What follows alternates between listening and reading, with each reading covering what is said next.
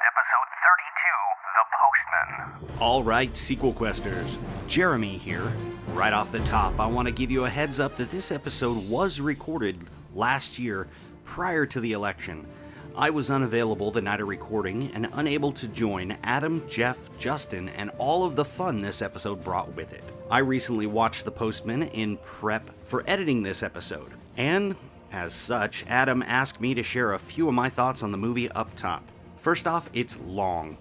Three hours long. Having an eye for editing, my guesstimate is there's probably about 20 minutes or more that could be taken out and make this film more impactful, mostly by tightening up loose scenes. Next, the forced love connection. As soon as the postman slept with Abby, you knew her husband was going to die at some point soon. Then, well, the rest of it is just an awkwardly forced love connection. Acting wise, Will Patton kills it as the quote unquote evil copy machine selling villain of the movie. Yet, Kevin Costner left something wanting, really. Uh, I, I found a lot of his lines were kind of dry or just poorly said. Maybe that's his character playing a role, but I I wanted more from a protagonist than just a poor conman who couldn't even con himself into believing what he was selling. But overall, it was a decent movie and not the worst movie of all time. Here's looking at you, After Earth. As far as post apocalyptic movies goes, it's pretty decent and gives an actual viewpoint on how society would attempt to regroup and function post cataclysmic events, post apocalyptic. Like, well, it's post war, really. Bad timing and bad luck on this movie's release, as it just really mired it in the loss column. Well, enough from me and my thoughts. Now, on to the episode.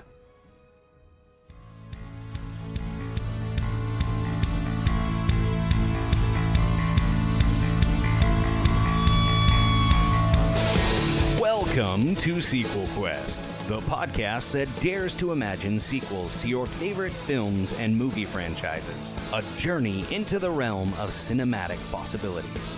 With your hosts, Adam, Jeff, Justin, and Jeremy. Let the adventure begin now. You have arrived. Yes. The restored United States welcomes you to this episode of Sequel Quest. Indeed, indeed. If you've made it this far, we appreciate you coming in for this episode. And really, if you've seen this film, you've endured more than most. So, Hey, careful already. so let us uh, just jump right into the, the excitement that is Sequel Quest. Let's get to hear our, uh, our mail carrier hosts Postman Jeff, hey. Postman Justin, What's going on? And I'm Postmaster General Adam. Yeah. Can I claim to be General, the General tonight? Yeah, no, dude, it's all you. You don't want to Not fight with that over intro. No, no, no, no, no. no. You must praise the movie. Before exactly. If you're gonna bash, especially because we just did Supergirl, my friend. Ah. Supergirl. Yes. Okay, so with that, uh, tonight, today, this morning, this afternoon, in the dead of winter, in sleet, rain, hail, or snow, today we're talking about The Postman from 1997. Yeah. Produced, directed, and starring Kevin Costner. Okay? Not just Kevin Costner. Who else did he bring along for the ride? Well, none other than Will Patton, Larenz Tate, Olivia Williams, Giovanni Ribisi, Tom Petty, and a whole lot of Costner relatives. Yeah, we're going to get into this. We are definitely going to get into this. Wait, so can we talk about whatever happened to Larenz Tate? Yeah. Well, he Where was was big Larenz right Tate? after this. And then he did Crash, and then he got killed by Justin Timberlake. Or no, uh, not Justin Timberlake, the other one. And then, you know. Joey Fatone? No, no, no. What's his name? It's it's the other one. The guy The that other was married guy? to- JT Chasez? JC Chasez? No, he just looks like him from Crash. The guy that that um well, was he looks like Harry to... Connick Jr.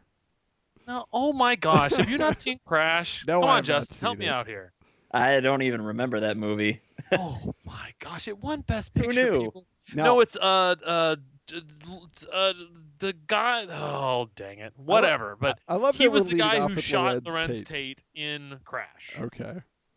And then and then he left the movies. No, he's still working Yeah. according to IMDb. He is, he's but that was working his up till big today. claim to fame. He won an Oscar, I always just knew. like our friend Omid. oh, there we go. Wait, he won. Ooh. Omid won an Oscar. Well, he was in he was in Argo. Oh, that's well. So he technically he won it with everybody else. Go Omid. Exactly, just like Go meet. so, um, but I was gonna say Larenz Tate. Like I remember him from uh, seeing just the trailer for the movie Dead Presidents.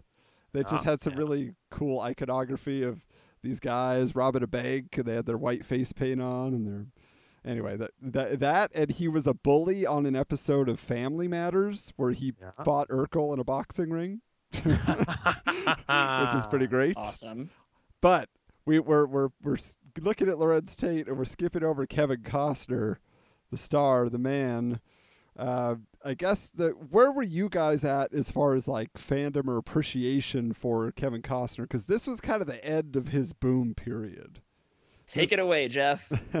Uh, well, if we're just talking about Kevin Costner, one, I'm not sure that that's exactly true. This is kind of well, no, that's not true either because I was going to say this is the end of his di- directorial, but that's but then he went off and he did Open Range, which Open Range got rave reviews, and I mean the one he directed previously was Dances with Wolves, which he won Best Director for. So, uh, I mean, he's had an interesting career. It's funny, I've n- I would never say that I love like.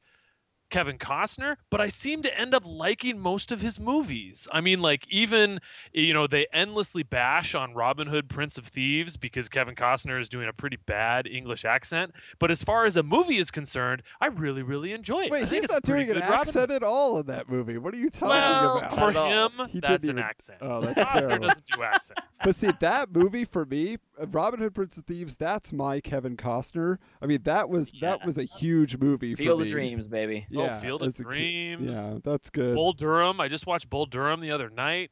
I don't think I've ever seen that movie. Oh, Sorry, really? I always everybody. hear kind of- about it, but Yeah, if you're into baseball or Susan Sarandon or Tim Robbins, then yeah. Well, I think I voiced my opinion on Tim Robbins in uh, Right, from having episode seen to come. none of his movies. Howard the Duck. Good, mo- good job, Tim Robbins. I don't like Tim Robbins. I mean, I haven't seen Shawshank Redemption or Mystic River, but I don't I don't like the two movies I've seen him in. Oh, Hudsucker fellow. Proxy, you said. Yes. Oh, All right. So, but yeah, but but Costner. I mean, he he was on a really big run. I mean, even Wyatt Earp and all that. Like, he people were pretty big on him, and they trusted him, obviously, to make a film.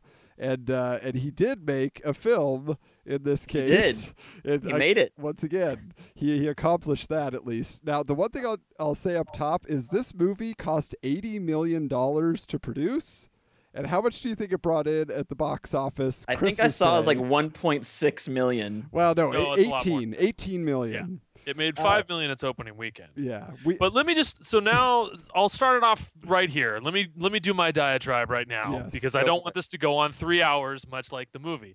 is what continues to baffle me. And it's funny, most people if they if you ask them what Jeff Campbell Smith's favorite movie is, a lot of people will say The Postman, and that's not true because it's not my favorite movie, but Waterworld. more than any other movie I think I have ever seen, this movie baffles me because of how much negativity is around is surrounding it. I mean, it won the Razzie for worst movie and I to this day have no re- no clue why because i think it's a pretty darn good movie Right. and i mean even some of the like even uh, we just rewatched it and i was well let me throw this out too i was a little bit nervous because my wife had never seen it before so we were going to watch it together and i was kind of like on one hand i'm like well okay maybe she can finally tell me why people think this is such a horrible movie but i was a little nervous about that.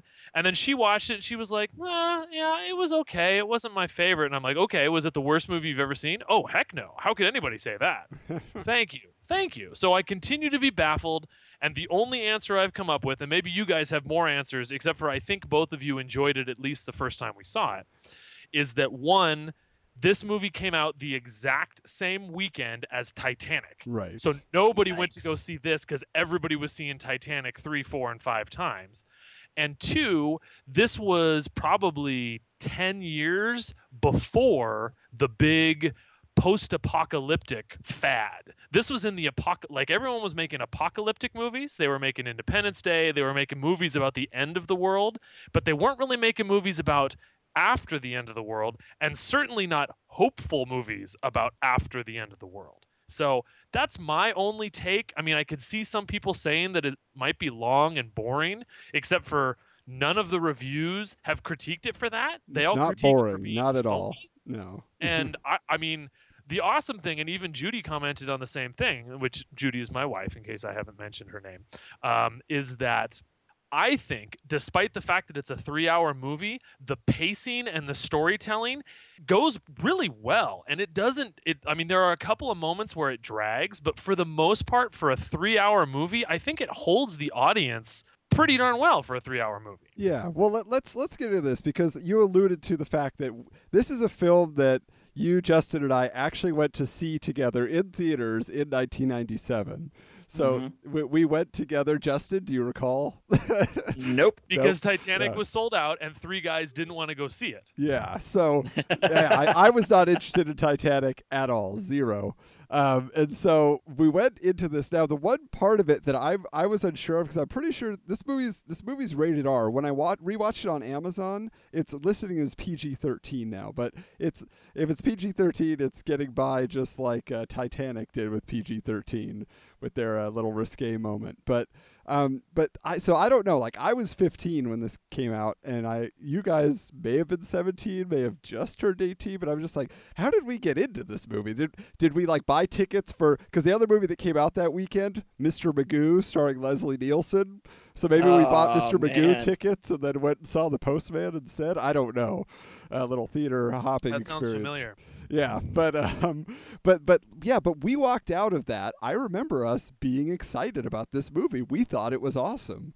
Like it, it was it was to us. We're like, wow, that was really epic. And then that's when I started hearing like about all the all the negativity. Like you know, Siskel and Ebert gave it two thumbs down. You know, and then like Jeff said, the Razzies, all of that happened. That was the worst director, worst actor, and you know, worst movie. I mean, it got, it got all three but I went after this movie came out on VHS. I bought it and I watched it. Like it was it was a regular watch for me from like 1998 to 2000. Like I so how many hours I invested into it, I don't know, but but you know, so for me like it was uh it, it was something I appreciated. And and for its moments of cheesiness and maybe over you know, over saccharine moments, you know, it, it actually, I think, is uh, a good little story, a good little allegory unto itself. Yeah, I don't think anything about it is going to be little though. That's, they don't they don't try and do anything little. Yeah. Now, now, Justin, you you said you just went back and watched it recently, right? Yeah, I I don't remember going to see it in theaters. Um, I know that we saw it together, and I know Jeff had um, mentioned last time we were together that we made fun of the moment where he like takes the um, letter out of the kid's hand, like rips the kid's like hand off or his arm off or something. Yeah, yeah. We, we thought that was really hilarious when we were kids. Yeah. Uh, I so I don't remember seeing it back then, but I uh, did watch it recently, and I have to say, sorry, Jeff, I did not like it. I, in fact, disagree with you about the pacing of it. I thought there were so many moments that they they cut the scene too short or it went on too long.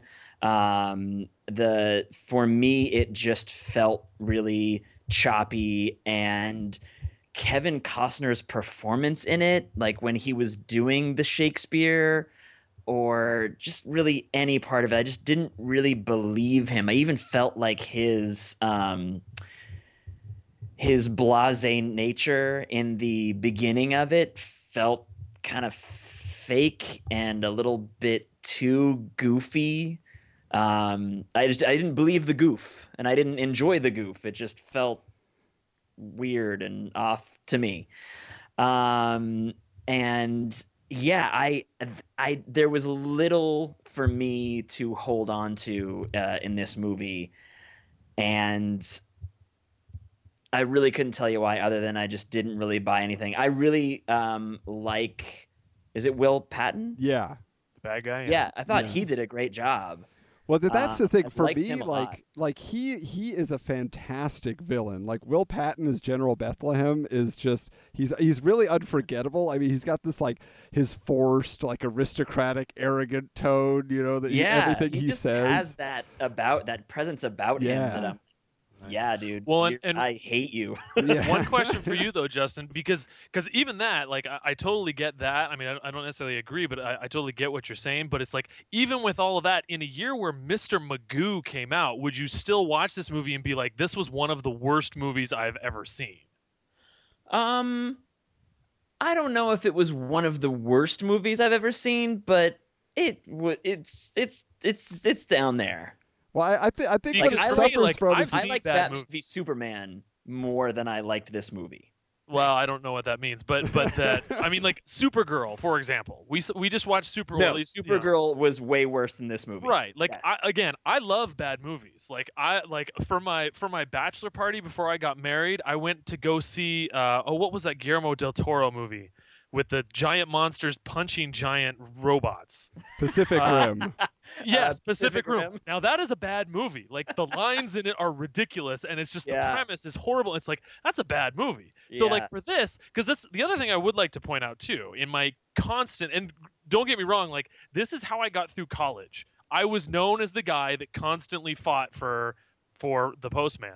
And I was gonna make a musical out of it, but then I lost my moment. wow, Um that was me. exactly. was Well and also it comes from the fact that I'm not actually that creative. So I was just gonna like reproduce the actual thing and then rip off songs from other musicals. Wow. Um, but the one thing I would like, Like to point out is that yes, it did win the Razzies, and I think uh, like it, the Razzies lost all credibility in my eyes at this point.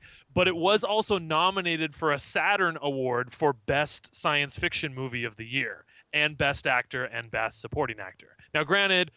The ones that it was running against was like Starship Troopers, and it lost to Men in Black. So, the Saturn Awards are maybe not like the most credible around, but I didn't know they existed. But Yeah. there you go. But what There people what people should know is that so uh, the Postman is actually based on a novel. So so there was a novel that was in its, Right. itself critically acclaimed, and then it was adapted. Now um, the the author actually said that there was kind of a bidding war for the rights to the Postman. So it, it was kind of a sought after project.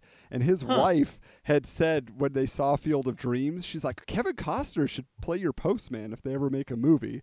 And then years later, Kevin Costner got a hold of it, and the author was just thrilled. And he even he was a fan of the film. He said it captured the heart, the hopefulness, and everything I was going for, which I which I find interesting. But Jeff, you what- actually read the oh. novel, right? Yeah, I did, and it's the int- and that was I was gonna build off of that is that one, and it's interesting, and that's the one critique that the author does have of the film is that he. And if you read any of other David Brin's uh, other novels, he's like what you call like a science fiction or like a, a tech science fiction writer, where it's like it's like Isaac Asimov, where he is very scientific in his science fiction. So like in the Postman, it's much more techno, post-apocalyptic, whatever. Like the final battle in the book is he's like wrestling with a cyborg. So it's a little Oh, it's bit more like different. steampunk than A little bit, maybe it, it kind of reminds me, at least visually, of um, what's the video game Fallout? Fallout Oh yeah. three that or four I think that's out right now.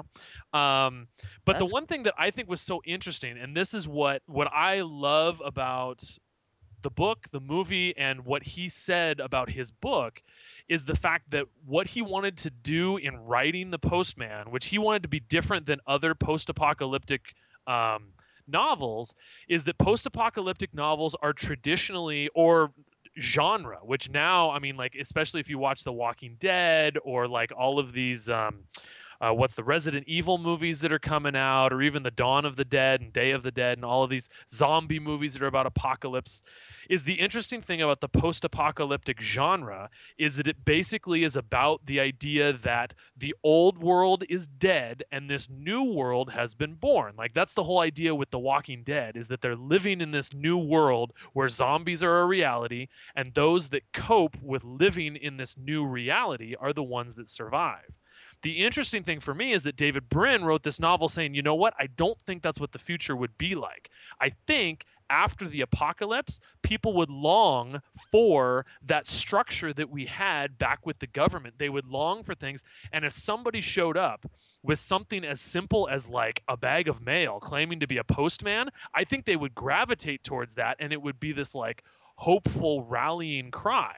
So he actually wanted he wrote a inspirational post-apocalyptic novel, which for me in my like that I'm aware of, like this is this is pretty much the only one that I would say is an inspirational post-apocalyptic story. Mm-hmm. Because like you always have, I mean, like even Mad Max will have like a happy ending, but it's by no means inspirational. Yeah, it's the by world no the world means, is like- just yeah in, in shambles and, but- Exactly. and everybody's just getting worse and worse. This is the yeah. best we can ever do. Whereas the awesome thing, and this is well, we'll get into it when we get into our pitches, but that's the interesting thing that I think about is that if you go back now, is that they filmed it or they released it in 1997 and it was set in 2013. Mhm. So obviously we've passed 2013 now, but the reason for doing that is they wanted to set it in like, you know, 20 years from now. So it was like within reach. It was like not that far in the future.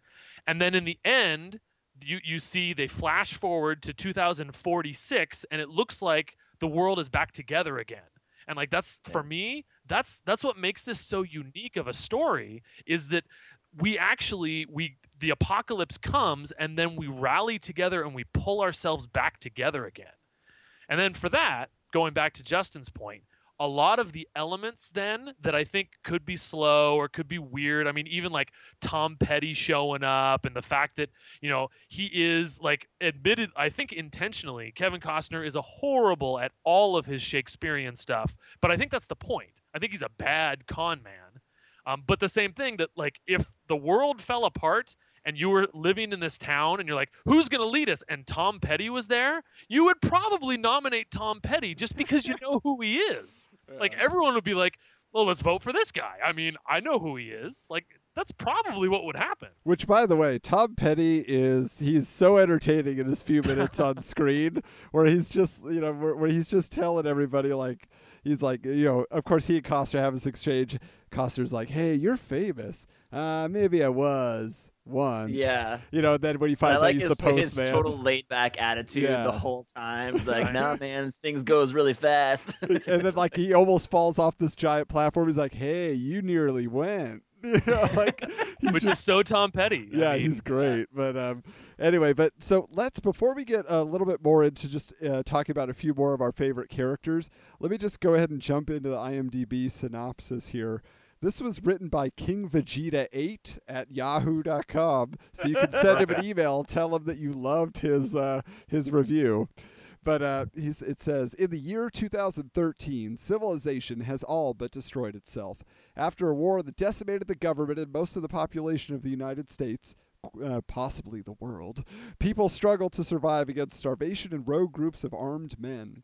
One such group is called the Holnists. This group is bigger than any other, and their leader, General Bethlehem, has delusions of ruling the country. A drifter is captured by the group and is forced to join. He escapes at the first chance and happens on a mail jeep with a skeleton in it.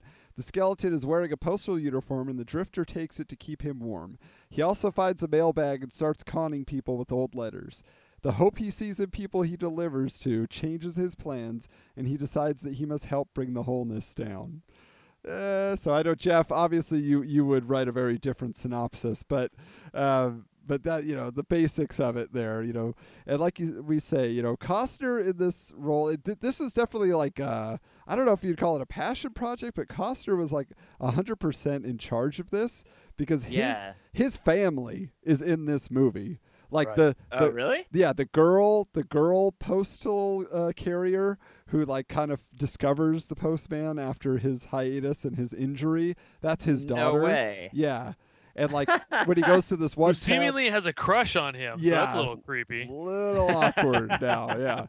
And then there's the there's the blonde woman who is the daughter of the blind woman, Eileen March, who is how Okay. Postman first gets into a city and they believe him. Right. And then the kid. Okay, so Justin alluded to this earlier. There is a scene in this film where uh, the postman is, you know, on his route and he runs past this house or rides past this house, I should say. He's delivering mail on foot. That's why it's a long film. Yeah, exactly. no, but um, but so it's the, all one take. yeah.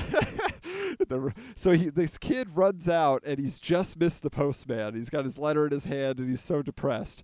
And then the postman has postal sense. Like he just stops. He's like, someone needs mail delivered. so he turns around. He sees the kid out there and makes eye contact. The, you know, he's kind of like daring the kid. You know, he's like, "You got mail? You got some mail?" The, the kid puts up the letter. You know, hopefully. Postman just starts just galloping just as hard as he can. He's just going for it. Full steam. And it just is violent, almost misses the letter, kind of just grabs it and crushes it. No, he doesn't it. almost miss the Well, He it's- letter. almost tears the kid's head off. So no, none of that's true. But in, in our in our uh, estimation of this film, we always imagined an alternate reality after we saw Right. this film where he did miss the letter and he grabbed the kid's arm and grabs ripped it off at the elbow. instead Yeah. whoop. because well, especially yeah. because the end of the movie is they they erect a statue, and that Of statue is of that moment, and then the kid looks at the statue and goes, "That was me." And so our joke was he only has one arm, and he goes, "That was me." because we are sick. We are sick individuals. Wait, and so is the That's- kid? that's Kevin were you gonna say the Costner's son. kid is his kid? Yeah, that's his son. Oh After my all god! Now, which these one, years. the older one? No, the, the the little kid with the letter, the young Oh. kid, that was his son. Okay. So he, all I of his children age is- are in this film, basically. Yeah. All of my children will be in this movie. but the the other thing about about Costner in this film is, like you said, he's not his character's not a very good comment. He's a very aw shucks, like Kevin Costner always is. But he's somehow inspirational with his lies, and that to me has always been a little bit of like a, a moral issue when I think back at the film because it's kind of like, so we're saying it's okay to lie as long as it inspires people and it makes things better. Well, Like, you could be a hero. It's the, it's the Dark Knight p- dilemma, where it's the idea that people need something to believe in more than they need. I mean, I guess you could say more than they need the truth, but I don't think that's what they would, how they would sum it up. But it's the idea that yeah, they needed something to believe in, and that the fact that it was the actual truth was almost secondary. Yeah. Well, the sad part to me is that his catchphrase, his inspiring line is "Stuff's getting better." like, well that's again that's the joke. He's a lousy con man. Yeah. and that's what's so funny for me is that yeah when he's like explaining like they're asking him like what's up with the government? He's like well there's a a president and he's uh in minneapolis and his name is richard starkey. And like the real name of Ringo Starr, if you're not a Beatles fan. Exactly And uh, but yeah, but it's so. But then on the other hand, then you have General Bethlehem who conscripts him, who who you know takes him into his army, and there's there's some fun stuff happening in this whole Holnist camp. You know, like I first of all, like when General Bethlehem has all his new recruits out there, and he goes to this guy, and he's just like, "What did you do before you joined this man's army?" the kid guy's just like, "I had a shovel." I dig holes. oh yeah, that's right. And he's like, "You digged holes. Well, now you're going to fill them." You know, and the guy's just all depressed. He's like, "Oh," and then he looks at Kevin Costner. He's like, "You are a dangerous man." this sounds like bane as I General know. I know. I was gonna say. but he's more Dangerous breathy man. than Bane. Yeah, So Tom Hardy interviews. yeah. Hey, if they do a remake, get Tom Hardy in there as There General you go. Bethlehem. You can do it. Well, and it's the funny thing too, like, and with with for you guys, or for, I, I agree with you guys that I feel like the performance of Will Patton is is solid, and he, you know, his voice and his like, you know, persona and stuff like that. Uh, for like when my wife watched it, she felt like he was very small, like physically, What? and that was Oh. difficult because he is such a short man Okay. and then he kind of comes across. But the funny thing, again, where it's this is the apocalypse, so this guy was not a military general. This is a copy machine salesman that gets thrust into this Yeah. because of the, the apocalypse. And like again, little stuff like that. It's kind of like it doesn't go to the extreme. And I mean, I know a lot of people didn't like Waterworld, but that's one of the things I love about Waterworld is their attention to detail. Is that there's so much little stuff that they put, and that's why they spent a ridiculous amount of money on that movie. But same thing with this. A lot of the details, I'm kind of like, okay, you know, now that we're getting into the whole apocalypse or post-apocalypse like mindset, like a lot of this I think holds up. Well, it's it's like it's like when he goes to the first town. the the place where everybody meets, like kind of like the town hall, is a Foster's Freeze ice cream parlor. You Oh, know, was and, and then that's that's where they he meets. We talked about Larenz Tate up top. His character's name is Ford Lincoln Mercury Love it. Or Johnny Stevens. or Johnny Stevens, but he goes by Ford Lincoln Mercury because on account of I want to drive cars.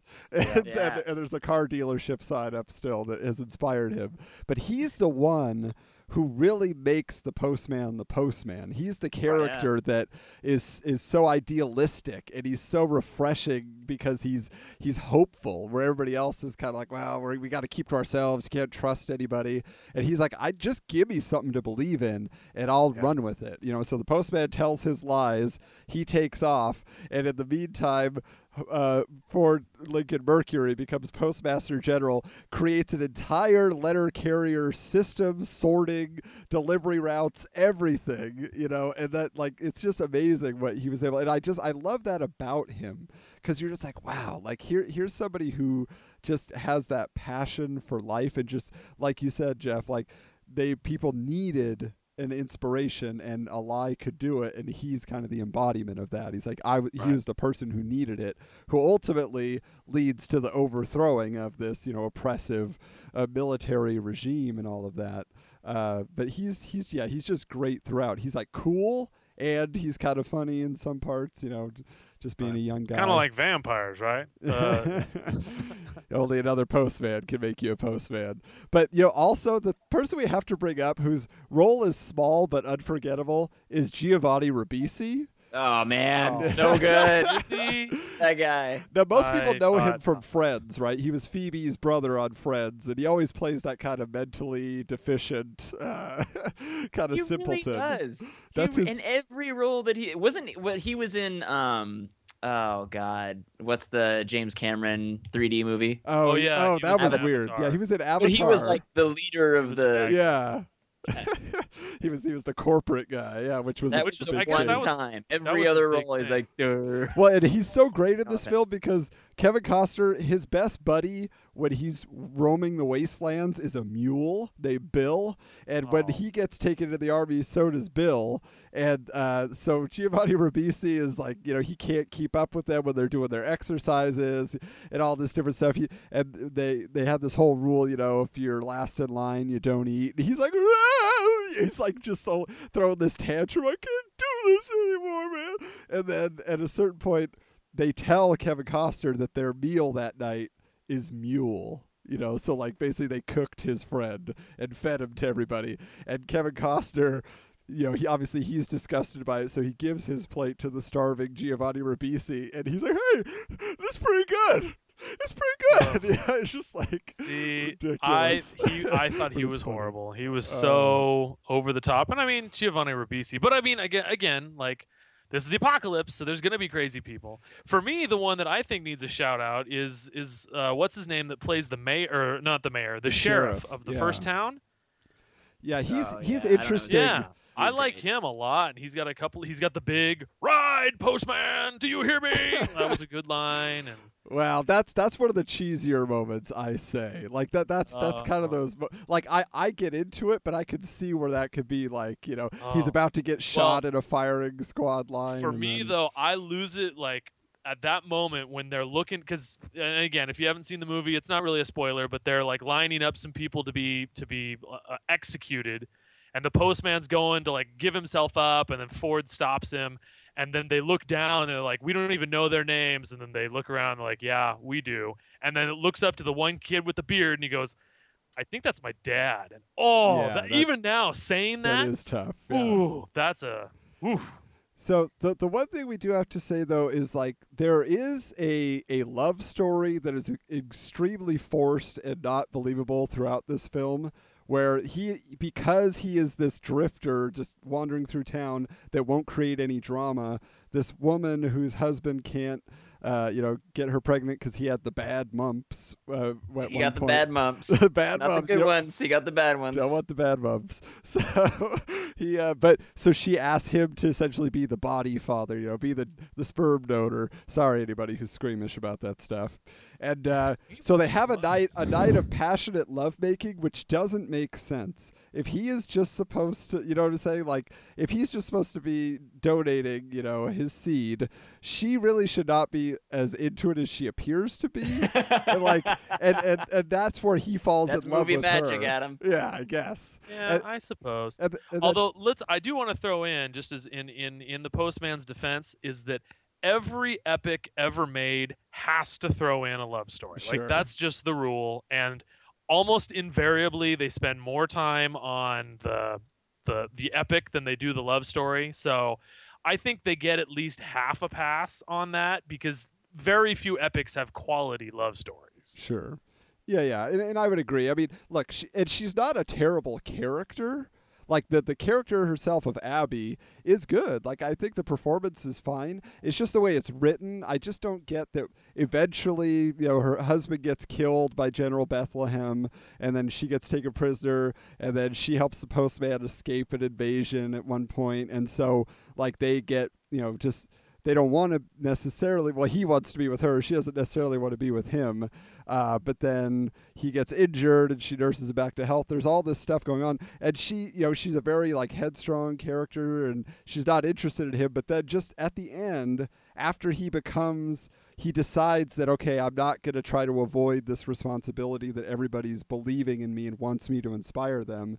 Then you know she does fall in love with him because I guess suddenly he's a hero and she's she's interested in in that character trait. But I, that's the part for me. Just like I'm just like I don't know if they really would be in love, you know, and and it would go that way. Um, but the she is pregnant though, so that kind of yeah, it helps. Yeah, Yeah. he says that. that might be a fact. That's She's my not of her right baby, mind, yeah. so yeah. I wasn't gonna go that far, ladies. Any lady that happens to be listening. Yeah, but I did what I did want to say like the the moment for me that is both the coolest and the goofiest, but it's just like my favorite is at the end of this film. So you have the Holnist army and you have the postman and the postal carriers have been raising up an army with all the other, you know, survivors and they go out to meet General Bethlehem and his army and basically, you know, take them on after there's been some kind of taunting back and forth and they, they've been, you know, sabotaging their their uh, attempts to go into towns and they've been riling people up, uh, you know, a- against this uh, this regime that has been in control for so long. But they they all line up and basically Kevin Costner meets, you know, uh, General Bethlehem on the the postman uh, meets General Bethlehem in the middle of the battlefield. They just decide that they are going to duke it out, and it's just going to be between them.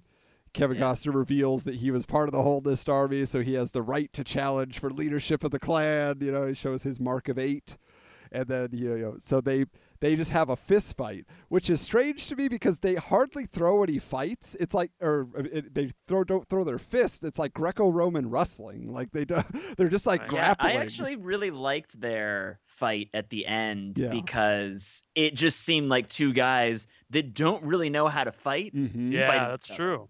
Yeah. And they were just, I mean, it was like you said, Adam, there was Greco Roman wrestling. They were just like, Yeah, throwing each other, trying to squeeze each other's eyeballs or something. Yeah, Yeah. I mean, they were just doing whatever they could. And, uh, And there's this and- weird twist move where like Bethlehem's kind of like in the his feet are in the air and they show it twice. Like they Oh, they yeah. drop it in at two Yeah. different points of the fight. You're like, wait, wait, I guess they just love that move. But but General Bethlehem, he finally gets the upper hand and he's got, you know, he's got the postman, you know, in his in his claws, you know, and he's like he's like, Do you know why you won't beat me?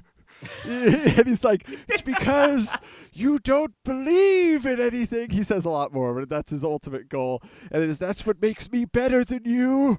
And then Kevin Costner like musters his strength, the music swells, and he's like, I believe in the United States. You know? and it's These supposed guys to be both sound like 90 in your impression. I just like to point that That's out. true. But he gets ultra he gets Uh, this ultra patriotism power and he can beat General Bethlehem. But like it's it it doesn't ring true to me, but I could see how it could have. And it well, would have and been not only that, but it's like I- y- you gotta You know, like. s- Oh, go ahead, Jeff. Oh, I was just gonna say after this much, like, yeah, for me, even I cringe at that one. Yeah. But it's kind of like he had to say that. Like, Yeah. that's everything this entire movie has been building up for. I don't know if they could have phrased it better, and especially because he's never said that before at any point in the movie. But like, he's got to say that.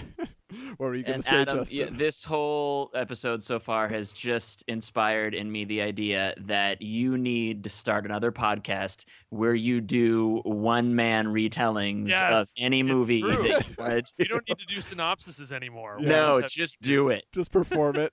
I'll just. I'll, is the postman and every other character. and every other. but it'll all be a Bane voice. Oh, you try to do their voices as best you can. And you do. Let's be honest. Right, I might tease you about them, but you still do them way better than either of the two of us. And oh, Justin's a professional actor, so come on now. All right, well, great, dude. I do, I do what I can. I do what I can. but um, yeah. So, did you guys have any other thoughts you want to get into before we jumped into pitches? Not me. Oh, I'm sure there are many more, but uh, well, actually, I do want to throw one more in Okay. that is kind of, and it's it's the again like going back, which I you know again we'll get into in the pitches, I'm sure, but is this idea that I love inspirational movies. I love Rocky. I love Rudy. I love you know Field of Dreams. I love all of these kind of movies. So this was kind of a setup for me. That again, now you're giving me a sci-fi post-apocalyptic inspirational story. It's like, oh my gosh, like it's like they made this for me. Um, but that's one of the things. One, again, the fact that I think it is so unique that it does exist as an inspirational post-apocalyptic sci-fi or fantasy or whatever you want to call it. Um, but two is the fact that I'm a very like uh, cinematic person, I guess. I always remember things cinematically, where it's like I always picture.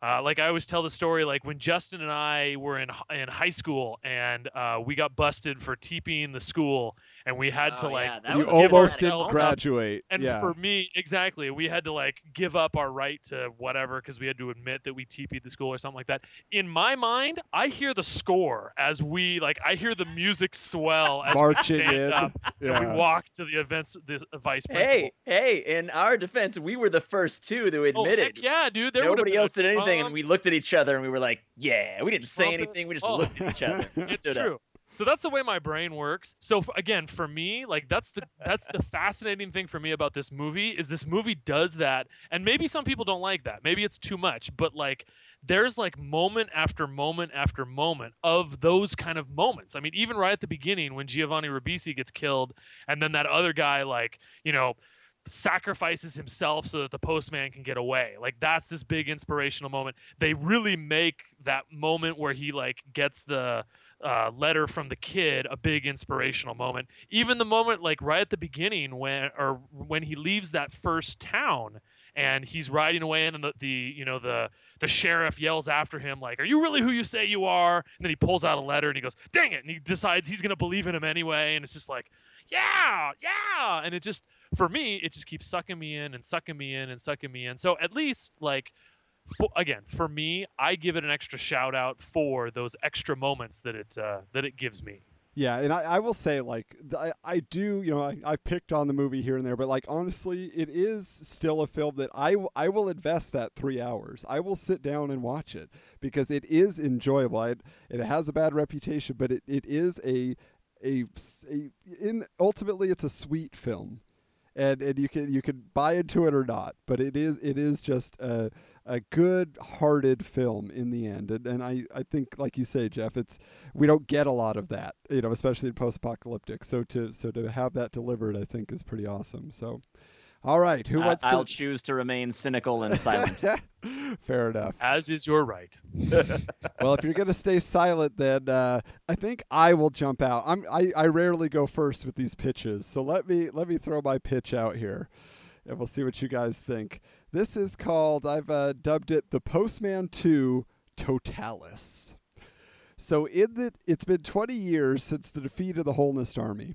The postman has been unanimously elected to four terms as president of the RUSA, or the Restored United States of America, which only consists of the western states, as no one has found signs of life uh, during exploratory missions beyond the borders of Colorado. So they just believe everything to be a wasteland. Using the resources of the Holnists, they're able to build up the strength of the, the surviving communities and begin reestablishing infrastructure such as the Postal Service for communications, expanded farming operations, hospitals, and education for the children. For entertainment, there's old time radio broadcasts and very popular movie houses that show only a handful of surviving films, but their existence is still fairly rural. It's kind of akin to life in the early 1800s, and it's a peaceful nation. So everybody's pretty much founded, uh, you know, they, every day is just about appreciating the joys of life as it is, and that's kind of what the Postman's been promoting. But after stepping away from the presidency, the postman has become an ambassador for peace in the new nation. So he acts as an official intermediary between communities that are in conflict and helps them resolve their disputes peacefully. And life has been good with Abby and their daughter Hope, who's preparing to be married to a local sheriff named Matthew. But the postman's kind of critical of him because he uses a gun usually instead of appealing to people's hearts and logic. And the current president, a man named Robert Jameson, is worried about overpopulation in their small area as things have really started to expand. And he authorizes the postmaster, Ford Lincoln Mercury, to send out a scouting team of postmen as far east as their supplies will allow on an exploratory mission, seemingly to expand delivery routes, but actually to find more habitable locations to move the growing population. And it's on this mission that the postmen catch sight of a magnificent city in St. Louis that has all the basic modern conveniences, such as fashionable clothing, basic electronics, and even automobiles. And they also find a military base where old planes and weapons are being restored with a flag that reads Totalis. They learn that this is the government that has been rebuilding itself from the eastern seaboard on and two members of the postal crew are captured by Totalis military guards, while one barely escapes to tell the tale to President Jameson. He's amazed to learn that another nation has risen up alongside their own and charges the postman with creating an alliance between the two countries while rescuing the captured postman. The postman welcomes the company of Ford Lincoln and Mercury on the peacekeeping mission, but opposes the appointing of his future son in law as security and chooses another in his place. But Hope and Matthew secretly follow the postman and his team and rescue them from an ambush in New Mexico by a group of deranged Holnist separatists who kill the security soldier. Matthew makes the kill shots on the Holnist soldiers and saves them all, but the postman is furious with the young couple for endangering themselves. He eventually relents and lets them continue on for the journey. Now, before reaching St. Louis, they're met by a Totalis military brigade on wheels at the Missouri border, headed by their leader, a charismatic man who calls himself Hannibal. They're surprised to be welcomed by the Totalis group with open arms and they're taken to the capital city in St. Louis. There, they're given the history of the uniting of Totalis and share their own story of rising up against the tyranny of General Bethlehem. Totalis seems like a utopia, and when they're reunited with the captured uh, Postal Service scouts, they tell them that the amazing benefits of this new nation tr- truly rival their own, and they beg the postman to do what is necessary to unite them so everyone in the RUSA can live in such luxury. And Ford is seemingly won over to the Totalis way of life when he's finally able to fulfill his dream of driving a car, which is gifted to him by Hannibal, and reveal. And then uh, Ford kind of reveals his disappointment with the way the restored United States has been going. Then a dark secret is soon uncovered when Hope discovers that the Totalis government are actually the ones who engineered the mayhem which caused the destruction of the United States 50 years ago, and that they simply want a clean slate with which to reconstruct the nation to their vision. The plan is altruistic enough. Build up the best society with the hardest working, most brilliant minds, and provide all the basic necessities of life along the way. However, that means exterminating the weak and lazy and poor. Anyone who does not contribute adequately to their country is killed in annual purges. The postman is appalled and astonished when President Jameson arrives, revealing that he was a Totalis officer all the while, and that the unification of the RUSA will begin soon. There are many discussions of freedom, rights to life, and mankind's destiny, while Hannibal tries to bring the trio he sees as equals to his side. That night, in their private quarters, the postman, Matthew, and Hope discuss how they can bring down the plan to invade the RUSA from the inside, realizing that their citizens could never oppose the firepower of Totalis. The next day, the trio feigns acceptance of the Totalis cause and works their way up into the ranks of their leadership over six months, at one point having to prove their loyalty by appearing to kill an RUSA scout team that comes to find them. Uh, and then in this in secret, Hope is building a following of rebels to the Totalis cause who have lost loved ones to the purges and realize that it's really a false paradise. Ford is aware of the rebellion, but he chooses not to join. And ultimately, the Totalis invasion forces are ready to begin their siege of the RUSA, but their vehicles and weapons have been sabotaged by the rebels, and their mission is delayed. Hope defies Hannibal in a public forum and incites a riot. Matthew is nearly killed by Hannibal in response to the uprising, but the postman shoots the dictator in the arm to save his family. It's then revealed that Hannibal had a plane in reserve with a bomb that is set to be dropped on the RUSA capital and the citizens of Totalis revolt against their leader, his true nature having been revealed, and he's murdered by the mob, which causes Ford to finally return to his senses, and he uses his car to help the heroes catch the plane.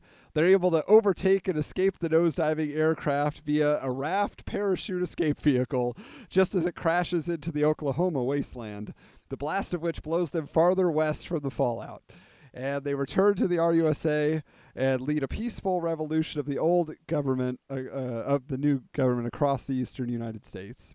And then we flash forward to six months later. Hope and Matthew are married, and the postman embraces them both in the new capital, the expanded RUSA, as credits roll. Yay! All right. I love it. Nice job, dude. Thank you. Right on. There we are. Very exciting. no, it, it was just one of those things. I was I was trying to think. I was like, how do you? How the postman itself is like such like that's. It feels like that was it, right? It's like yeah, Yeah, they restored the I was United gonna States. say, good job doing a sequel because I Yeah. had no idea what to do for a sequel because that, that movie ended just like, and everything's okay. Yeah. Right. Well, especially because it gives you that epilogue. So Right. Yeah. You did it pre-epilogue. You said so because it's 20 years later, right? Yeah, exactly. It's 20 Okay. years after. All right. So, Yeah, man. Justin, what did you come up? Uh, I did a uh, a prequel. I Oh. did the the story of Nathan Holn. Holn. Oh, okay. Uh, so uh, so mine's called The Postman: The Story of Nathan Holn. yeah. Uh, and uh, so this new movie opens just like the last one, with a voice telling us how the weather has been disastrous and how resources have been getting more and more scarce. The current government is doing nothing to save the people, only stockpiling food and water for itself. There are those that choose to not believe what is happening, and there are those that choose to fight. All of this is told to us as we watch a handful of men approach a heavily guarded warehouse. The small militia slowly and methodically takes the warehouse by force, subduing the soldiers but not killing them. We are introduced to Nathan and Patrick Holn, first and second in command. When the group finishes off the last guard, they enter their warehouse only to find the warehouse is empty. An astonishing amount of blinding light appears all around them, almost blinding them, just as shots are fired at the warehouse itself. Nathan and Patrick dive for cover, but some of their men go down as bullets fly in almost every direction. Nathan and Patrick barely make it out alive, and as the story continues, the two brothers slowly split apart. Nathan becomes the leader of more and more men preaching hatred and death for the government. But Patrick discovers that the government is on the side of the people, and the only reason that resources aren't making it out to the people is Nathan and his growing army. Patrick and Nathan have a final stand, and both men die. However, Patrick's wife and baby boy make it out alive. They find a donkey on the side of the road and walk as their lives and the earth around them fall into disarray. Whoa. So he's actually Nathan Holn's nephew? Yeah. Yeah, I like the that. Animatrix, but the Anna Postman. It's true. It's true. Because then you could do like a lot more, yeah, with the whole like. Because it was the funny thing too that I, I was thinking about is that you know especially if we're talking about today, you could definitely get very political with this. Yeah. And so to talk about the hatred and talk about like you could go, yeah, do a lot building up into that. Yeah, that's why I think like um the so the movie The Postman like there's so much appreciation for the government and like yes, we want to be uh, back to the United States and like I don't think that would work today. Like if this movie came out today or something like it because there's so much anti-government sentimentality, I think. So it'd be it'd be a difficult movie to sell, I think these days. All right. Well, now that Justin said that, mine goes the exact opposite way. That I now and and with all seriousness, like I, I agree. Like it, and it's kind of again, I don't want to get political, but uh, like it is. It's my thought is that because there is definitely that sentiment of the government's doing everything wrong and we're really angry and everything like that. That for me, that kind of like return to the core of America and like not focusing on all, everything that we've done so poorly but focusing everything that we've done so well like for me that carries a lot of weight. Like if there was a like a candidate that was preaching that that would really get my attention these days. So mine um and I'm, i've been going back and forth about the exact time frame. My exact or my my first one was going to be four year or my first thought was it was going to be four years after the final battle. Um in uh, uh, in the postman but then i, I kind of feel like that might be too long. It might need to be like you know uh, only a year or two. Uh, but either way just to backtrack um, time frame wise actually let me there's two assumptions that i need to throw out before i start my pitch. First one is again time frame that we're talking about is that the postman takes place in 2013 and then abby gets pregnant and has a child so that's probably 2014 and then it flashes forward to 2046, where I'm assuming that everything is back to normal because they live in St. Rose, they're honoring the postman, yada, yada, yada. So for me, that leaves 32 years in between to explain how the government, how the United States reformed. So mine is called The Postman Restoration. Uh, it takes place again either four years or two years, depending on uh, what would make sense. Um, the postman has organized the postmen now that he is now the leader of the Holnist clan. He disbands the Holnist clans and absorbs them into the postmen. And um, the postmen now is kind of like a combination postal service and marshal sort of a. They're not really keeping the law, but they're also the ones that, you know, if the Holnists crop up or if there's bandits or there's something like that, the postmen are kind of like the de facto military sort of whatever them in and blah blah blah.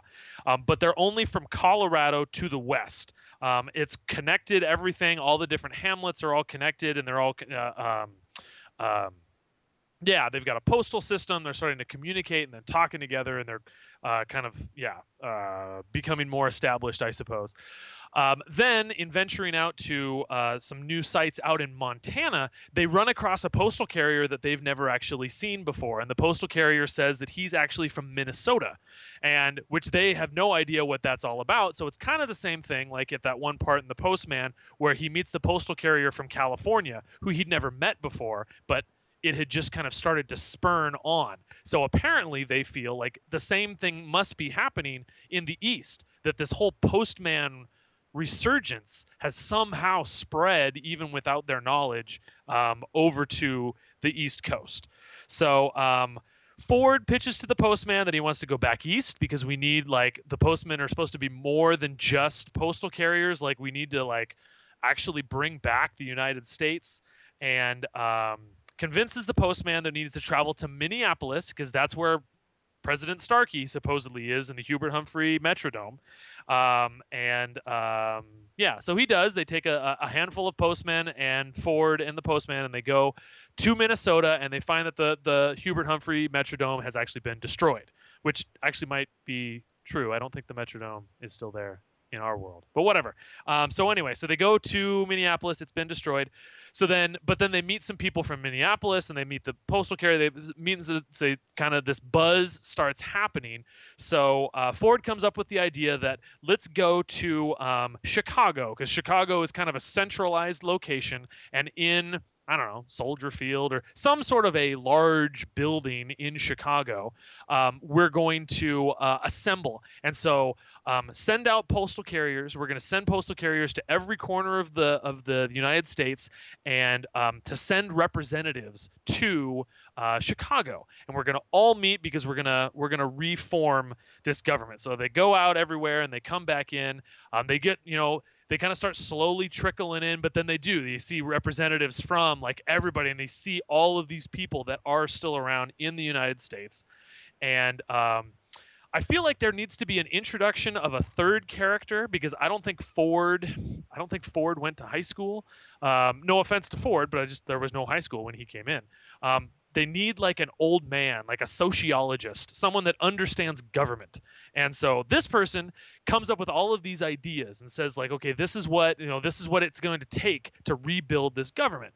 And the first thing he says is that we need to find a copy of the Declaration of Independence, we need to find a copy of the Constitution, and we need to swear those we need to like all agree that these are still valid and these are still kind of going in.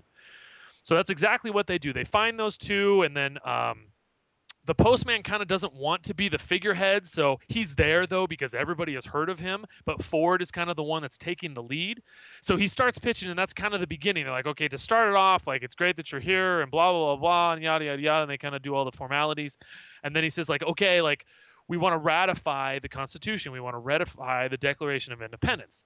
And Texas, Oklahoma, and Maine, or representatives from those areas, say no dice. Like that is the old world and that doesn't exist anymore. The new world, like, listen, our world is different. And that, like, all of us being one nation doesn't make any sense anymore. So what they propose is what we should do instead is we should have 12 different nations and then all of these nations can work together and can trade and can blah blah blah blah, but we're all going to be separate nations so the debate kind of goes from there and then there's like you know not only the debate on the floor but then they kind of meet with him one-on-one they're like what's the deal? And it turns out like they're not bad guys they just legitimately i mean texas kind of always has wanted to be on their own anyway. So they're just kind of talking about like no no no we've got our own deal and like we're doing fine and we don't really want to trust a government again we want to be on, on our on our own and everything like that there's issues like xenophobia obviously. There's still like some wholeness like that that residue of we don't trust. Like you have a whole bunch of like foreigners in your state or whatever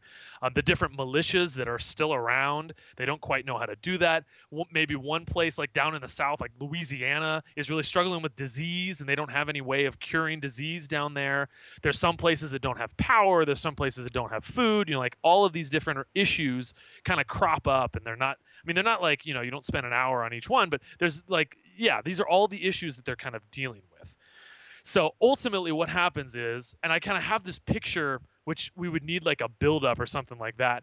And it's where the postman, like, there's all of this arguing going on. The postman decides he's going to take the stage. He picks up the Constitution and he tears it in half. And everyone's just like, oh my gosh. And it's just like, and, and his, his statement is, this is a new nation but it is still one nation.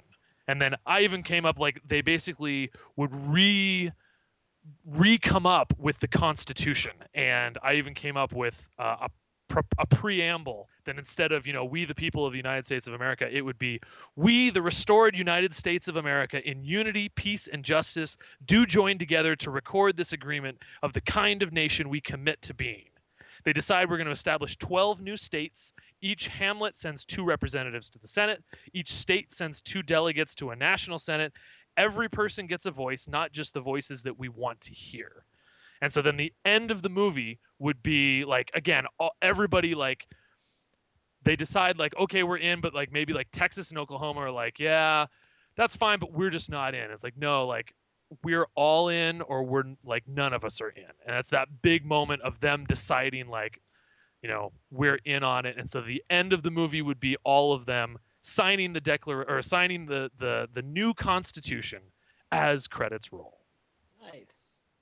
So it's like a courtroom drama or like a political well exactly. I was thinking it would be like like lincoln was my inspiration. Yeah.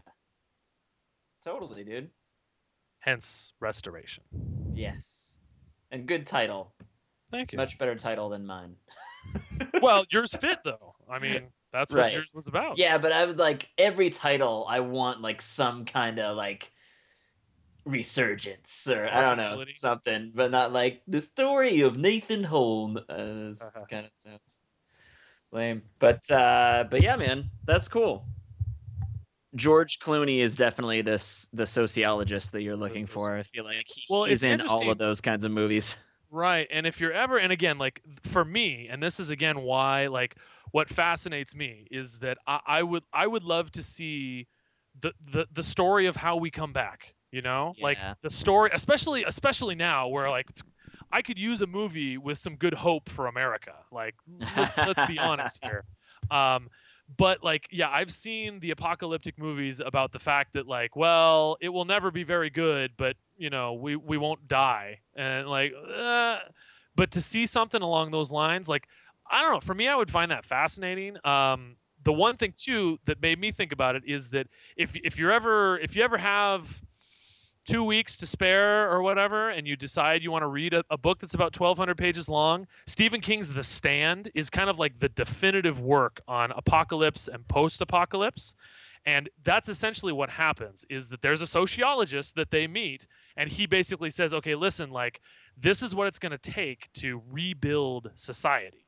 And yeah, it kind of reminded me of that moment in the second Matrix movie where they were just sitting and listening to this guy lecture him for 10 minutes.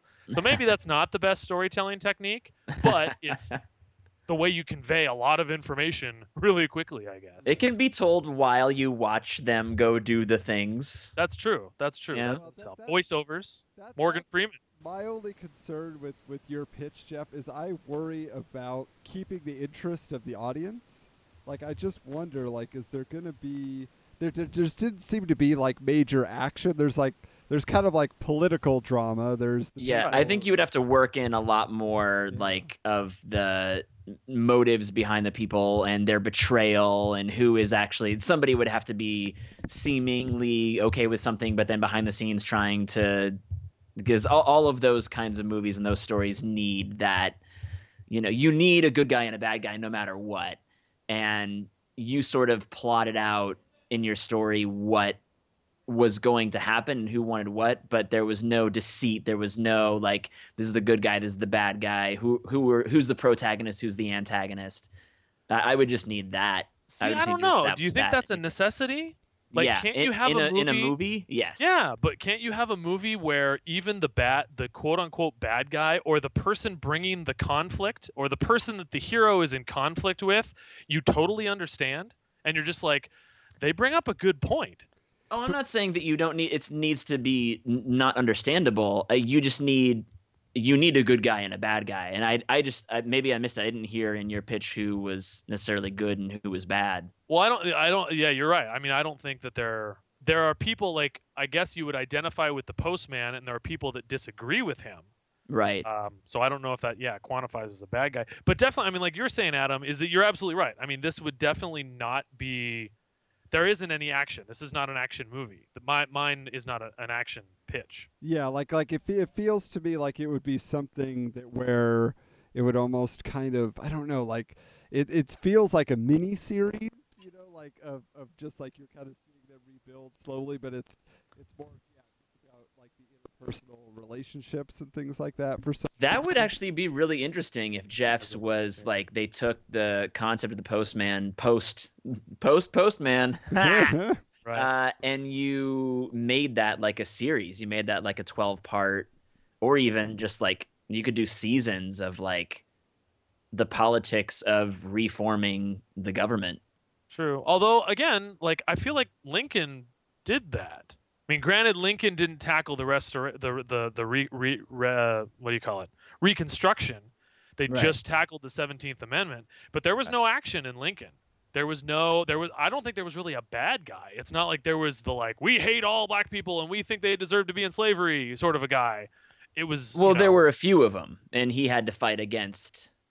right, but the- I don't I don't know. I didn't feel like there was like this one evil man who you're just like oh But also, I I feel like there were there were definitely obstacles in oh sure and, oh and yeah embodied in people that he had to overcome throughout. But also, that was a like, this is the man. We are studying Lincoln now. Like it's a biopic okay as opposed to a political drama. Right. Yeah. Okay. It, it would be a more personal story. Now, that's the one thing I look at, like, too, is like, obviously, Jeff, you and I both had the concept of, well, there's a, a whole rest of the country that they have not uh, interacted with or that they have not managed to uh, explore.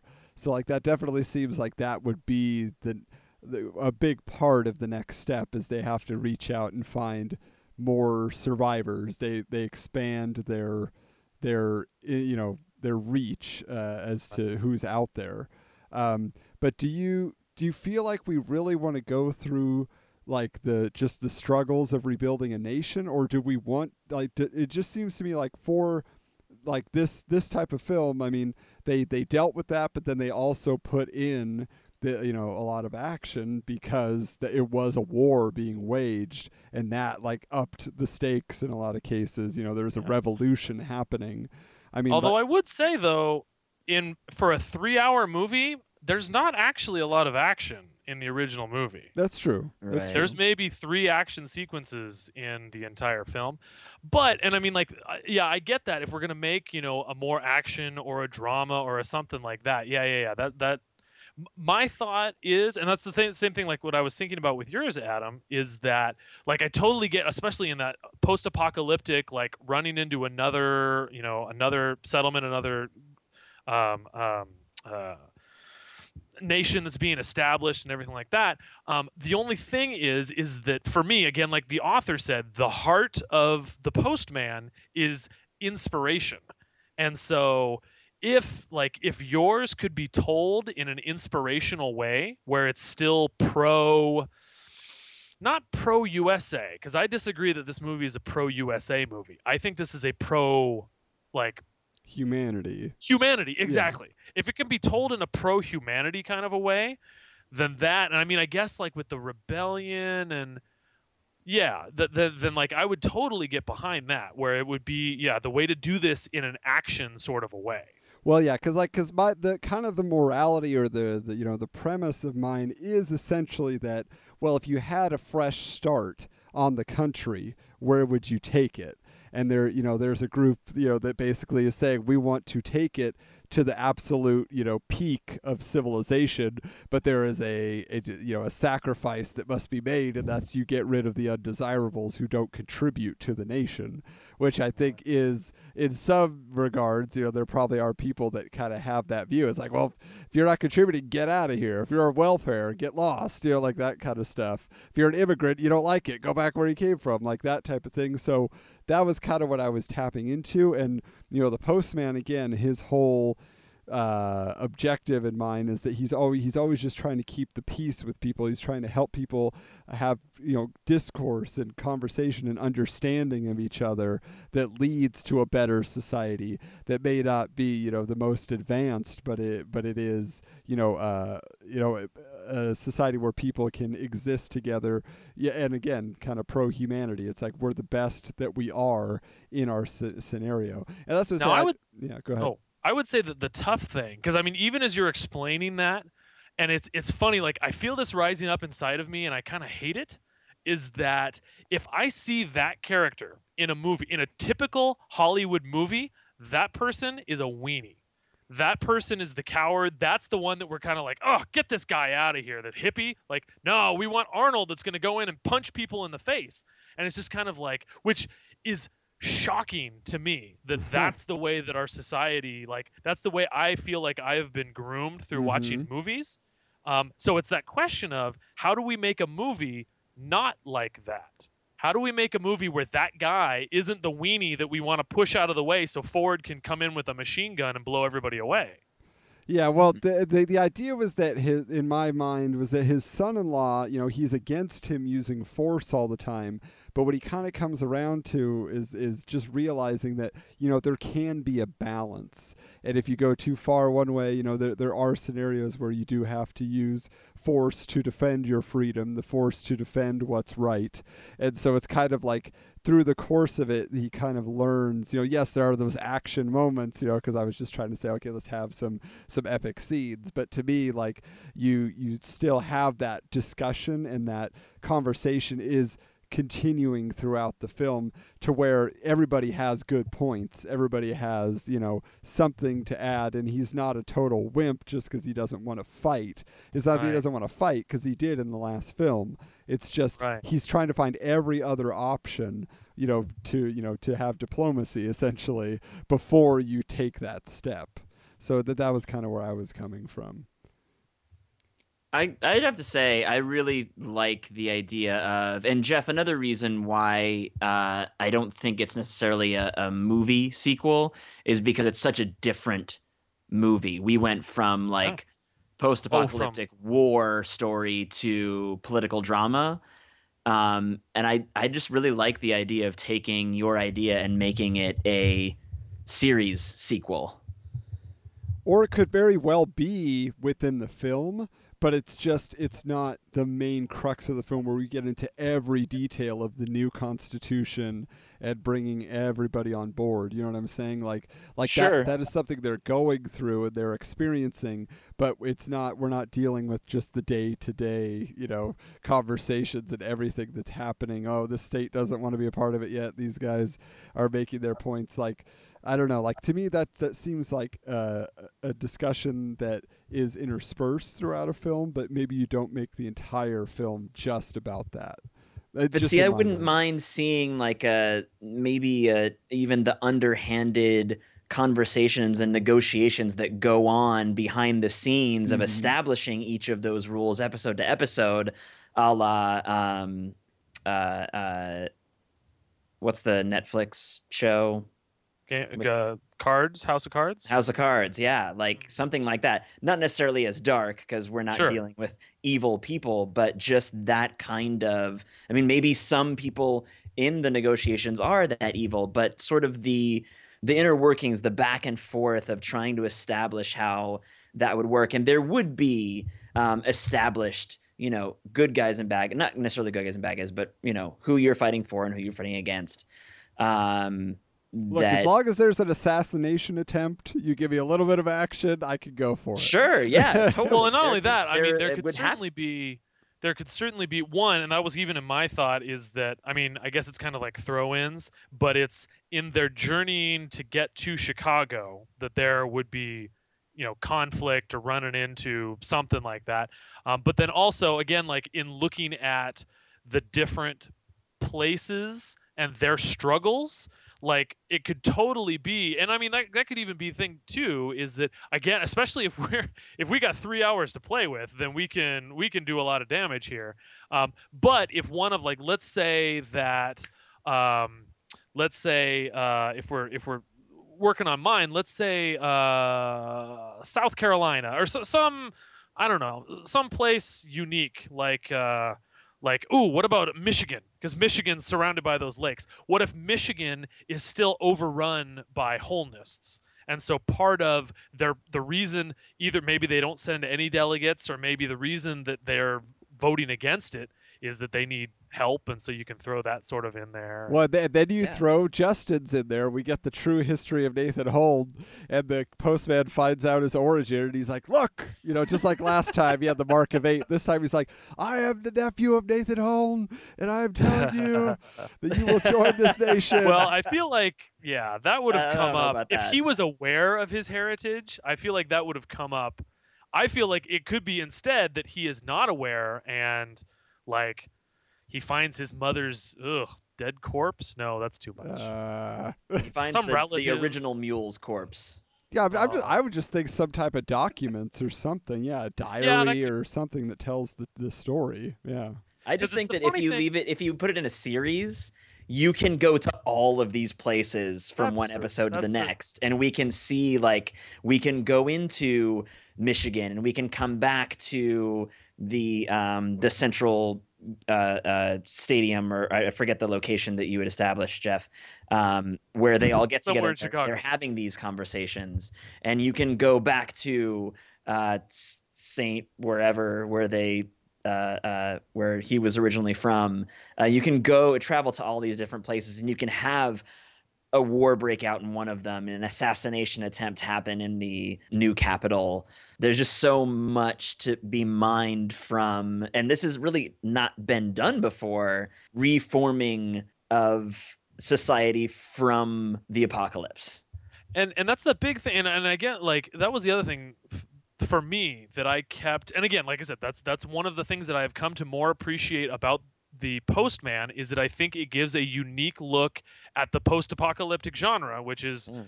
almost been done to death. And so it was that idea of like how could we how could we do it unique again? Because like for me and i know adam you kind of took a fresh look at it because like for me if i would have done something like your story i would have kind of been like you know so you, you've got the, the postman's whole era and they're a bunch of like peace loving hippies and then you've got you know the Holnists are still around and then they have to fight them and they have to realize that their peace loving ways are just not good enough and they have to give them up so they have to fight and blah blah blah. And it's like i feel like that's been done you know? It's and that's why to do it something different and i mean even like you had with that whole revolution thing and stuff like that that that could definitely work but i feel like that i don't know i, I want to see that i want to see that hope from one way or the other Well, I, I was definitely trying to make it more mar- marketable. I was trying to make Hmm. it something where it's like, okay, it can be like, you know, kind of a Right. big adventure film in addition Yeah. to the topics that are going to be discussed. But but Right. personally, I love Justin's push for a series, and we're just saying, you know, it's a sequel television series, you know, on cable, and they we get to deal with kind of all these different adventures. And again, it's it's the hopeful Walking Dead, you know. So there's Yeah, there's totally. not Yeah. zombies, you know. We we figured out what we're gonna do to bring it all back. Now, why don't we just? Why, if if that's the case, like I don't think we need to We get into like every we've story. Never done that before Yeah. Well, that, Why that- not? that's Okay, new. there's no yeah. rules are here? oyster. We're Jeremy's not going to come in and, and censure us all The sequel quest constitution is being written here and now. and then this is our the 22nd amendment. And we are Okay. saying I don't know what the other 22 were, but we'll work on it. Mud wrestling in every episode. That was the 21st. I know that much. Yeah, we Um, gotta have them. One of the ways that they settle one of the disputes is definitely mud wrestling.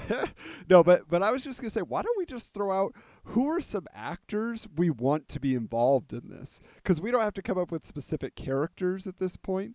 We just who do we, Right. you know, because it's an ensemble. It's like who do we Right, want in there? right. You know, that is really gonna just give an, an awesome performance. Who are the the actors? and I think ultimately Kevin in? Costner would not be in it. Right. Right. I think Well, we would unless- just see all of the different representatives from the different areas and going back to their areas. And maybe we would see him. It would be one of those things like uh, that show limitless. I've never seen but apparently bradley cooper appears every once in a while Yes, i feel like that's exactly what I basically was what would happen in this show is kevin costner would appear every once in a great Yeah, while that works. yeah but otherwise we'd see you know I mean, if I'd Larenz give- Tate wants to be in it, let him be I'd in give a throw you know? out to. I mean, what else is he doing these days? I'd give him a throw out. He can be our star. This Yeah. could be his big comeback. Yeah, that'd be Work cool. for Don Cheadle, or well, Don Cheadle had never really gone anywhere. Had he? I mean, uh, political retelling of drama. I George Clooney, but it's a TV show, so Yeah. no. Yeah, probably Although I do feel him. like this this feels like a Netflix and maybe Amazon. This feels like an Amazon. So that that mm, you can get a little bit bigger because Amazon's a little bit more like legit, I guess, than the CW. Um, Well, I just don't. I I don't know enough TV level actors to say like this person should be in it and this person should be in it, and all the movie stars I'm thinking of would be like, yeah, probably not gonna do that because even in Amazon shows, I don't. well, the one I'm picturing stars. is oh now I gotta look up his name. Was he in Lincoln? I feel like he's in all of these movies. He was in John Adams, the miniseries. Well, that's what I was gonna say. Paul as- Giamatti. Paul Oh, Giamatti. You got. him, he, he's but- in all Oh of yeah, Paul too. Giamatti, totally. Yeah, he's just got. Okay. You know, he's he'd be ready to go. no, I Uh, was thinking. Are you thinking of the guy who is in Boardwalk Empire as well? Because Because there's a guy in Lincoln that's in Boardwalk Empire. Uh, he was like the the king boss in New York. Oh no, isn't uh, that Steve? Bush- not Steve Buscemi? No, no, Steve Buscemi was. Um, I mean, his whole movie You know was about him, but I- I no, think- the There it is. Zeljko Iv- Ivanek. Ivanek. Z- Z- how do you pronounce his name? He was the bad guy for a while on uh, Heroes, Hmm. and uh, what else has he been in? Damages, The Event, Argo. Oh yeah, oh yeah, that guy definitely needs to be.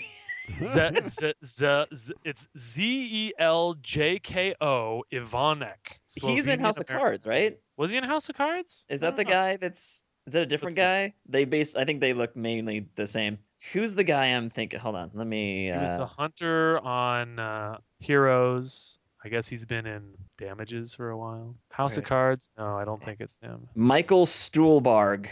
What? the this guy that's been in everything and I love him. How do you spell stool bar? Michael Oh. S T U H L B A R J. If you've seen Lincoln, you'll know who I'm talking about. Maybe I don't know. We're we're really relying heavily on people having seen that film, which I did not see. so you guys have mentioned it's like Lincoln. It's like it's like you know when that Well, happened in Lincoln. Let's I'm be like, honest, Dad. uh, I mean, it did win Best Picture, didn't it? So I don't. you should have seen it. shame on Come me. on. You're Uh, Oh, clearly William wrong. H Macy and um, yeah. David Strathairn. David Strathairn. yes, Always David Strathairn. In everything you just put him in everything, Jeff. Is he your guy? That's true. and I Joe Piscopo in to that bring it way back. Oh, Joe Piscopo. Give the man a roll. Walton roll. Goggins. yes, he's the guy from Texas. He's the guy from Texas. Who? You guys, uh, he was the bad guy in uh, in uh, Justified. Walton Goggins. He's now in a new show on what's his new show? He was in Django Unchained. Hmm. Um, oh, and the And Hateful he was Eight. in uh, the Hateful Eight. yeah, you know who I'm talking about? Yeah, he's great. Yes, he Tom is. and he's got those Skerritt. eyeballs. Can we get Tom Skerritt in this piece? Come on. Of course, He's great. Of course. I, I feel. Well, I- what about yeah. who could be if we are gonna would we do like the and he, i guess he doesn't have to be a sociologist but somebody that like the consultant who actually knows stuff about politics Well, you know who'd be i great? guess that could be paul giamatti Well, maybe? Yeah, definitely. Paul Giamatti is the You know what? is the is the socio sociologist. So he would he would kind of be like a quirky sociologist guy who's kind of like they need him, but he's kind of annoying to everybody, and he's kind of like Right. he's real prickly. Oh, Adam, do you find Yeah. Paul Giamatti annoying? well, no, I, I think he could play it. Is what I'm he saying. could play Like, it He, he'd, he's be our, got. he'd be our yeah. he's kind of our wallace shawn in this one there you go. Yeah. Um, well and it'd be it'd be one of those guys where it's just like you'd look at him and you'd be like how did you survive the apocalypse? Like what well, he was a mole man, obviously. he was a No. mole No, but what, good Wait, so the oh, the scene of like when you first meet him, he has to pop out of the ground. he's got goggles on. He's just he wipes it with his fingers. Hey, is it Been doing a over? little research down here. Yeah. What's his name? What's his name from um from uh the farmers commercials? Uh and he was he was he was in the Spider-Man movies. He was uh Oh, J. uh, Jonah yeah, Jameson. J. oh, Jonah I know, yeah, I know who you're saying. yeah. D.L. Hughley? No, Didn't D.L. he D.L. get the D.L. Hughley. Hughley? Definitely. Well, it he's was got initials Hughley. in his name. D.B. Uh, Cooper. No, No, not D.B. D- Cooper. Go back to the first episode again. No. Um, we are talking of. J.K. Simmons. That's There who it we're talking is. about. See, I yeah. knew it was initials. Not D.L. Hughley though. But I also think we could get like Jon Voight because he like he was great National Treasure. Uh, just as kind of the you know the guy who has knowledge, but maybe he's a little like oh you know all these people you know they think they they know what it's all Nick about. I know what it's all about. You know. I did have the idea that what if they're doing this whole thing and somebody shows up, or maybe it'd be really at the beginning. He shows up, or maybe they go to a state and he's claiming the name of Richard Starkey. And he says, "That's me. They've been talking about me. I'm the president." And he's like Oh, a phony yeah. or something like that. He's like, he's, a, he's another con fun episode Yeah. where like somebody's like, "I'm the president." right? So and crazy. that, well, I, either either that uh, could that be Jon Voight? I was thinking that would be like James Spader. But but they're like, they're like a con man. They're they're a con Yeah. man coming. What's I think, uh, yeah. who's the Gary Busey? It would Oh be Gary God. Busey. No, Gary Busey would be one of the crazy people. Yeah, he's got to be one of the Holnist guys. That's that's the holdout. Yeah, he's just Well, coming in. You remember that guy in the what is it? There's that one random scene in Waterworld where they run across that guy who like wants to sleep with the little girl or whatever. You guys remember that weird scene? I do not recall. I've recall wiped that it one. from my mind. well, that's probably the best. But anyway, so it's just he's just some random creepo like psycho guy who's Yeah. been alone too long. So they can always have those. yeah, Tim absolutely. Robbins. Tim Tim Robbins. Tim Robbins should be in it. Adam loves him. He does. Hey, maybe this will be my exposure to him. Finally, I'll watch something he's in. Oh, he's gonna be in the Postman series. Oh yeah, I'm all over. it. Sweet. Yeah. Right. So, all right. Let's see. What else? What? Oh, ooh. Victor Garber. Is he still doing stuff? I love Victor Garber. Victor Garber. Now I gotta look it up. Victor he is way too. He's. What would you have seen him in? Victorious. He's known for playing nope. Jesus in Godspell. Garber. He's like way too refined for anything. He was so brilliant in Oh, Frasier. he's in Fla- uh, the the Defenders The of Flash. Tomorrow, or Yeah. He's Dr. Martin Stein on The Flash. Mhm. yeah. I love him. He's 67 years old, but like he would come on screen and you'd be like, I'm listening to this guy. Like whatever. As a politician, oh my gosh. Yeah, he would be like the guy from Maine. Right. He's actually the Canadian ambassador. Oh no, that was in Argo. I thought he was the actual ambassador to Iran. Know. Well, it sounds like we got quite a uh, quite a, a group of actors here that where we are naming a lot of older uh, older actors to distinguish actors. I wonder if there's any up and comers where we're like, hey, they need to we need to give them a shot. You know, give them something they can. Uh, establish themselves. There could be a part of the country that's all ruled by kids. yeah, Oh. it, it's like spring break They twenty four send in like a little like some some twelve year old is like, I'm in charge of the government. That's the worst. Sounds like an episode of Star Trek, actually.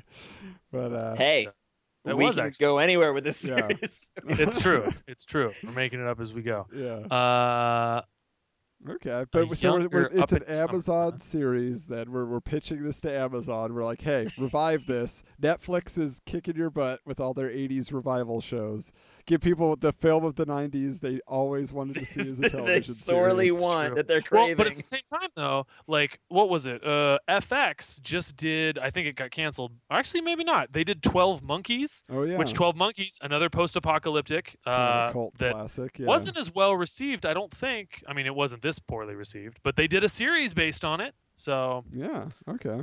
I see what you're saying. Yeah. That's so. This is, this is ripe for uh, revival and, and bringing it back into the public consciousness. So, well, there you go. Postman the series. Who knew it would take such a turn? Oh, I do want to throw one more thing in there, though. Is that, and I think it was you, Adam. Uh, my guess is that you, at some birthday of mine, bought me the soundtrack to Postman, which I would like to point out, it did win the Razzie for worst soundtrack. Which, I, how is that even a thing? well, is that due to the fact that Amy Grant and Kevin Costner sing a duet over the credits? No. It's not, which is pretty bad. But uh, uh, but it's over the credits. Who's listening to the credits? Come on. uh, but no, they blamed the band that's in like the actual thing Oh for yeah, yeah, yeah. Whatever. Which for me, especially listening to that album over and over again, like they're not bad. I I, I want to throw them a bone. I want to see if what are they called? Jang? No, not Django. I've got Django in the brain. They're um. Uh, Like Jono Bone or something. That's what it is. Yeah, Jono, I think. Something weird. Yeah, like giving them a, a, a appearance or something. bring them back because everybody was dying to find out what they were all about. No, So- but just giving them a yeah, giving the poor guys a break. I Well, I, mean, I I think it goes without saying that Kevin Costner would be executive producing, so all of his children would once again have major starring roles. We haven't talked about any His female entire extended family. He Yeah. has 83 relatives in this show. so I think that's uh, I think that about does it. I mean, because in this case, if we're going to series, we don't really have to talk about posters or any of that. I mean, we've we've pretty much. well, no, they would still they it. would at least have poster art like on Amazon. Yeah, I I think would just have a lot to do with you know, it it, it feels like it would be somebody delivering a letter with like the Constitution falling out of it or something, or it's just that image of tearing the Constitution, since that's Yeah. like the pivotal moment. Like, it seems Well, like and I actually like that. Yeah. Just the image of like tearing a constitution in half because that would, controversial. that, yeah. that would be a nice controversy. Well, exactly. That might get us the wrong audience, though. I'm not sure. Hey, it Well, would. There get were the talking, pictures yeah. of uh, uh, swastikas that um, advertise their other show. And I feel like Postmen would have to make appearances at college campuses, and there would be like forums where everybody's talking about, do we need the Constitution? Da, da, da. You know, like I think I feel like it, it would be a very political show. So I, I feel like you you tap into that and you see what you know what you can do. Get the postman to appear in character on uh, on Bill O'Reilly's show or something. I don't know. Like There's a Fox nice, News. and I can't find an image of it on Google, but uh, I did. I had it as my backdrop for a couple of years. Is that well? It's even in some of the logos Years, from the folks. Postman. For years, you had it as a background. Yeah, exactly, exactly. I don't change my backgrounds very often. Uh, but it's it's just that it's like a, a backdrop of the flag that Ford makes, where it's this handmade and it says "Restored United States of America," Mhm. and it's all tattered and like again handmade and like crooked, and I think that's kind of a cool image. I don't know if Oh, it's yeah. as poignant as yeah ripping the uh, Constitution. We'll have one of those and one of the Constitution tearing, and it's, you know it'll be a balance. Good. All right. Well, that is it. That is. Let's just look for it. Keep an eye out. Write your letters to Amazon now. We can make this happen. Get them to I make totally it, people. am. I know you're joking, but I totally am. I've been preparing for this most of my adult life. We've got a thousand letters from Jeff Campbell Smith about the uh, He Postman keeps series. he keeps changing the spelling of his last name though, so maybe he's Smythe He's hard to track. Yeah, but uh, but yeah. So, but if you got some ideas, you know, if you're a postman lover out there, hey, shout out to Oh, uh, please, yes, please. Let me know you're out there, people. Come on. uh I've been so alone for so many years. yes, give throw Jeff a shouted that over the airways. But uh, so go, yeah. But find us online because you know we are ready to chat. Find us at SQPod on Twitter. You can shoot us an email at sequelquestpod at gmail.com. Uh, you can always just go to the website sequelquestpod.com and uh, leave us a comment there as well. Facebook, we're all over the place. The bottom line is your opinions are exciting to us. It really does matter. We'd love to hear all your thoughts and uh, suggestions for upcoming episodes as well. Uh, we just we just have so much fun doing this every week. So the fact that you're uh, in here uh, joining the joining the fun that matters to us, and we just want to know what else you you would like us to cover or what uh, other thoughts you want to add to the discussion. Well, until then, just remember, stuff's getting better. We thank you for joining us for this episode of Sequel Quest POD. We hope you'll return next time when we discuss another film that never was. For more made up movie fun, visit sequelquestpod.com to see the schedule of films to be discussed in upcoming episodes, fan art submissions, and more. Follow us on Twitter at SQPod and share your ideas on our Facebook page. The films and characters discussed on Sequel Quest POD are the property of their respective studios and license holders. No copyright infringement is intended.